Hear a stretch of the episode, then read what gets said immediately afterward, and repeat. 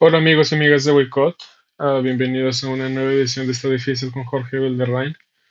Ah, disculpen la audiencia, la ausencia de las últimas cuantas semanas, he estado un poco ocupado, por eso no le he estado dando tanto a este a esta sección, pero como les había prometido, ah, voy, a estar siendo más voy a estar siendo un poco más constante en este proyecto y lo prometido es deuda. Ah, ya saqué- ya, ya tiene el mes de que sacamos el capítulo de Pasajeros del Titanic, pero como les, di- como les digo, ah, lo prometido es deuda. Voy a sacar las otras dos partes aquí en esta sección individual. Espero que las, la primera parte de Pasajeros del Titanic les haya gustado y desafortunadamente ya pasó el mes de abril, pero para las personas como yo siempre es bueno recordar y hablar de, este tema que me apasiona tanto, que es el, el, el viaje del Titanic. Pero bueno, sin más preámbulo, ah, vamos a irnos de lleno con el tema. Ah, otra vez un pasajero del Titanic que ha sido borrado por la historia o no tan reconocido como otras personas. Y el nombre de la persona que nos va a tocar hoy es ah, Joseph LaRoche, que fue el único hombre de, el único hombre de raza negra en el Titanic. A mí me sorprendió mucho ah, saber ace- acerca de la existencia de Joseph LaRoche porque eh, en los tiempos de 1912 ah, el racismo y la, segre- la segregación racial todavía estaba muy fuerte, entonces en un barco ah, tan lujoso ah, de, de esos tiempos, pues no era muy... eh, incluso yo pensé que no era permitido. Mucha, ah, se supone que no era permitido que un hombre de raza negra viajara en este tipo de barco, pero Joseph LaRoche pudo hacerlo. Entonces por eso me, me sorprendió mucho a- aprender acerca de, de esta persona. Así que vamos a hablar de él. Joseph Philippe Lemercier LaRoche nació en 1886 y como les comentaba, fue el único hombre de nacionalidad negra, pero no única, la única persona negra en el Titanic, porque de hecho fue uno de los únicos tres pasajeros en el Titanic de, de, de raza o descendencia negra, ah, con los otros dos pasajeros siendo de hecho sus dos hijas.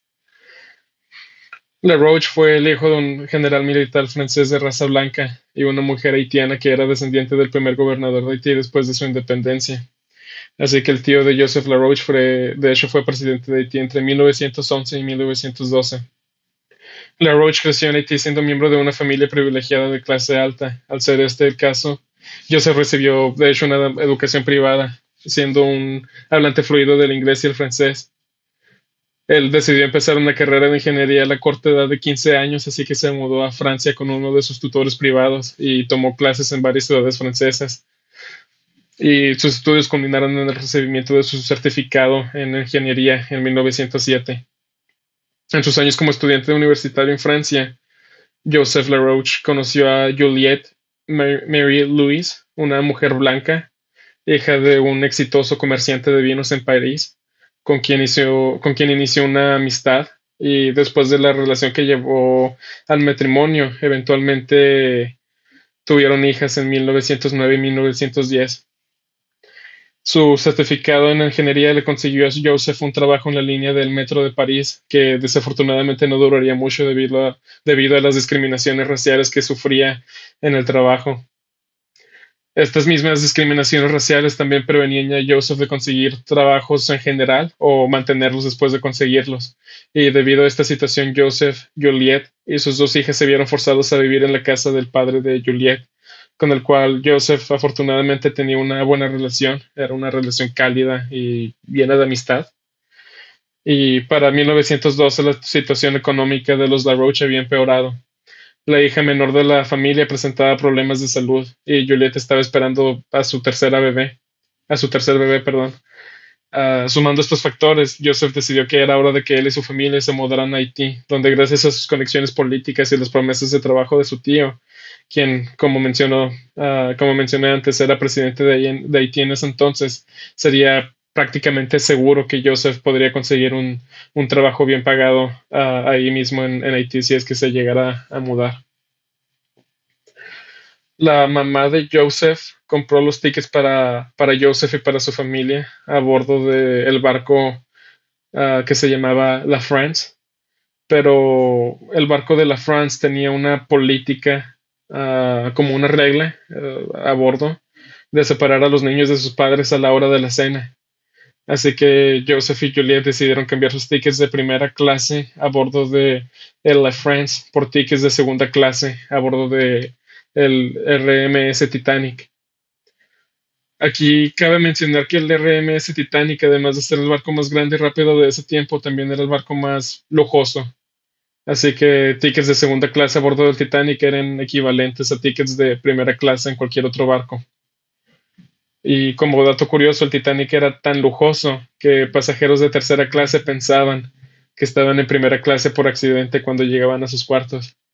Esto se debe al alto lujo del Titanic y al hecho de que la mayoría de pasajeros de tercera clase del Titanic eran inmigrantes irlandeses con muchas carencias. Ah, de hecho, la mayor, ah, de hecho, por eso mismo iban a, a, bordo del Titanic para ir a, Nueva York en, busca, en búsqueda de, de una vida mejor.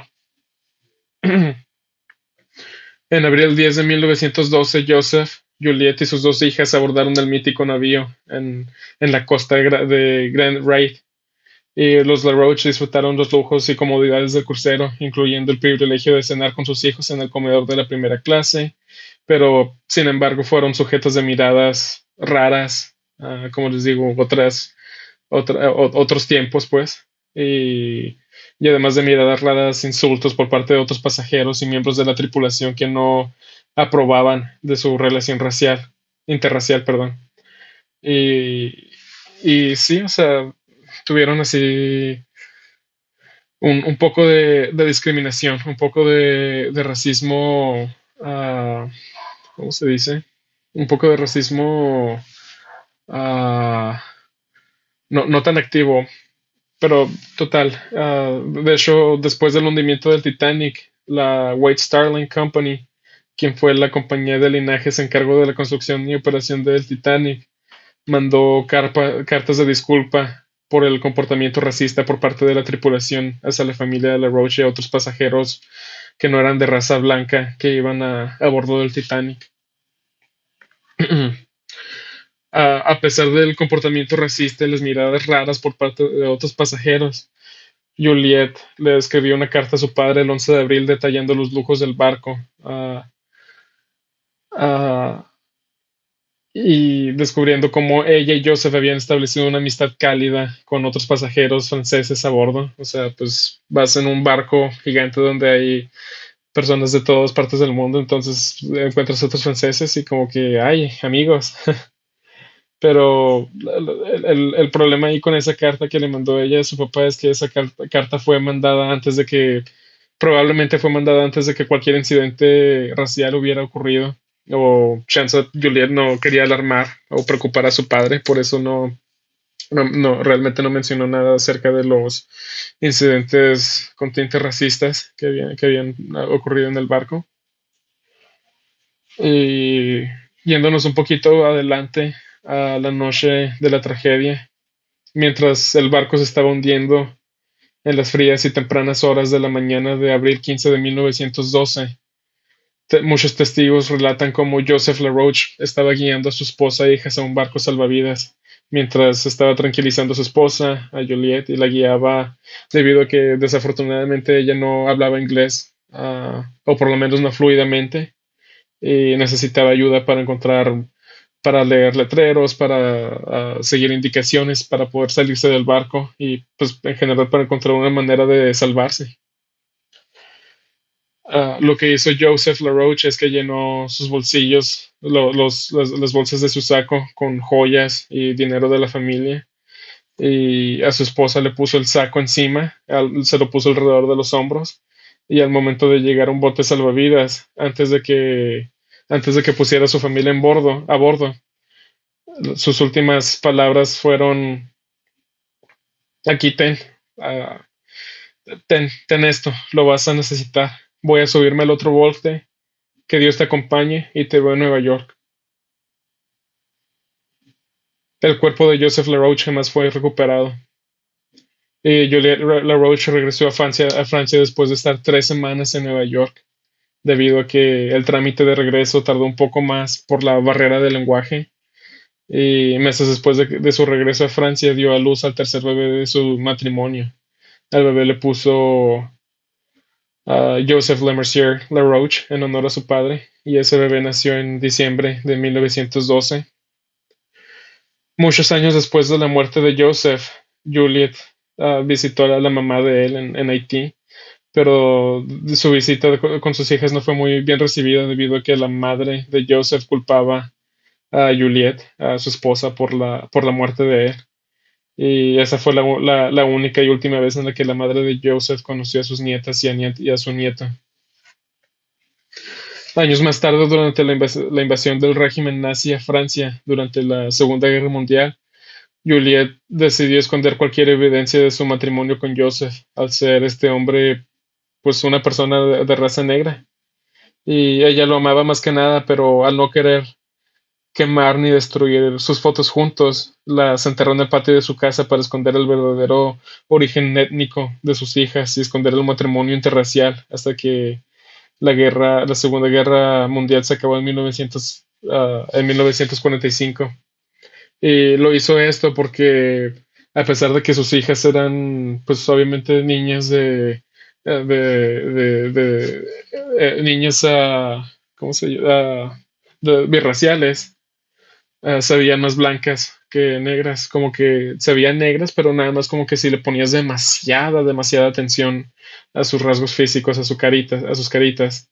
Y pues fue por eso mismo de que decidió esconder cualquier rastro de su esposo para que no, no se, no, no las identificaran el régimen nazi, que pues obviamente un régimen racista, si se dan cuenta que tienes, que tuviste un, un matrimonio interracial y que tus, tus hijas son producto de ese matrimonio interracial, pues se las van a llevar. Entonces, por más que ames a tu esposo, vas a tratar de proteger a tus hijas que aún siguen vivas. y pues Juliet quedó traumada por el hundimiento del Titanic y la muerte de su esposo ah, también la dejó muy marcada al, al, grado que nunca hablaba de la tragedia y le prohibía a sus hijas hablar de la tragedia también aunque aceptó conocer a otra sobreviviente del Titanic, a Miss Russell de Francia, quien, quien, invitaba a Juliette y a los niños a su casa cada 15 de abril para regalarles perfume, chocolates, cada vez que era el aniversario del Titanic. Y Juliette, la esposa de Joseph LaRoche, murió pacíficamente en enero, de, en, enero 10 de 1900, de, en enero 10 de 1980, a la edad de 91 años. Y su tumba dice así. Juliette LaRoche, 1889 a 1980, esposa de Joseph LaRoche, perdida en el océano el 15 de abril de 1912 en el RMS Titanic. mis fuentes para esta, esta, esta investigación fueron Titanic Historic Society, Black Past y los canales de YouTube que se llaman The Grey Politics, Legacy Liner y Advert Africa. Muchas gracias por escuchar esta nueva emisión de esta difícil con Jorge Belderrain. Espero que lo hayan encontrado un poco informativa, que se hayan entretenido y nos vemos en la próxima semana para la última parte de Pasajeros del Titanic. Hasta la vista.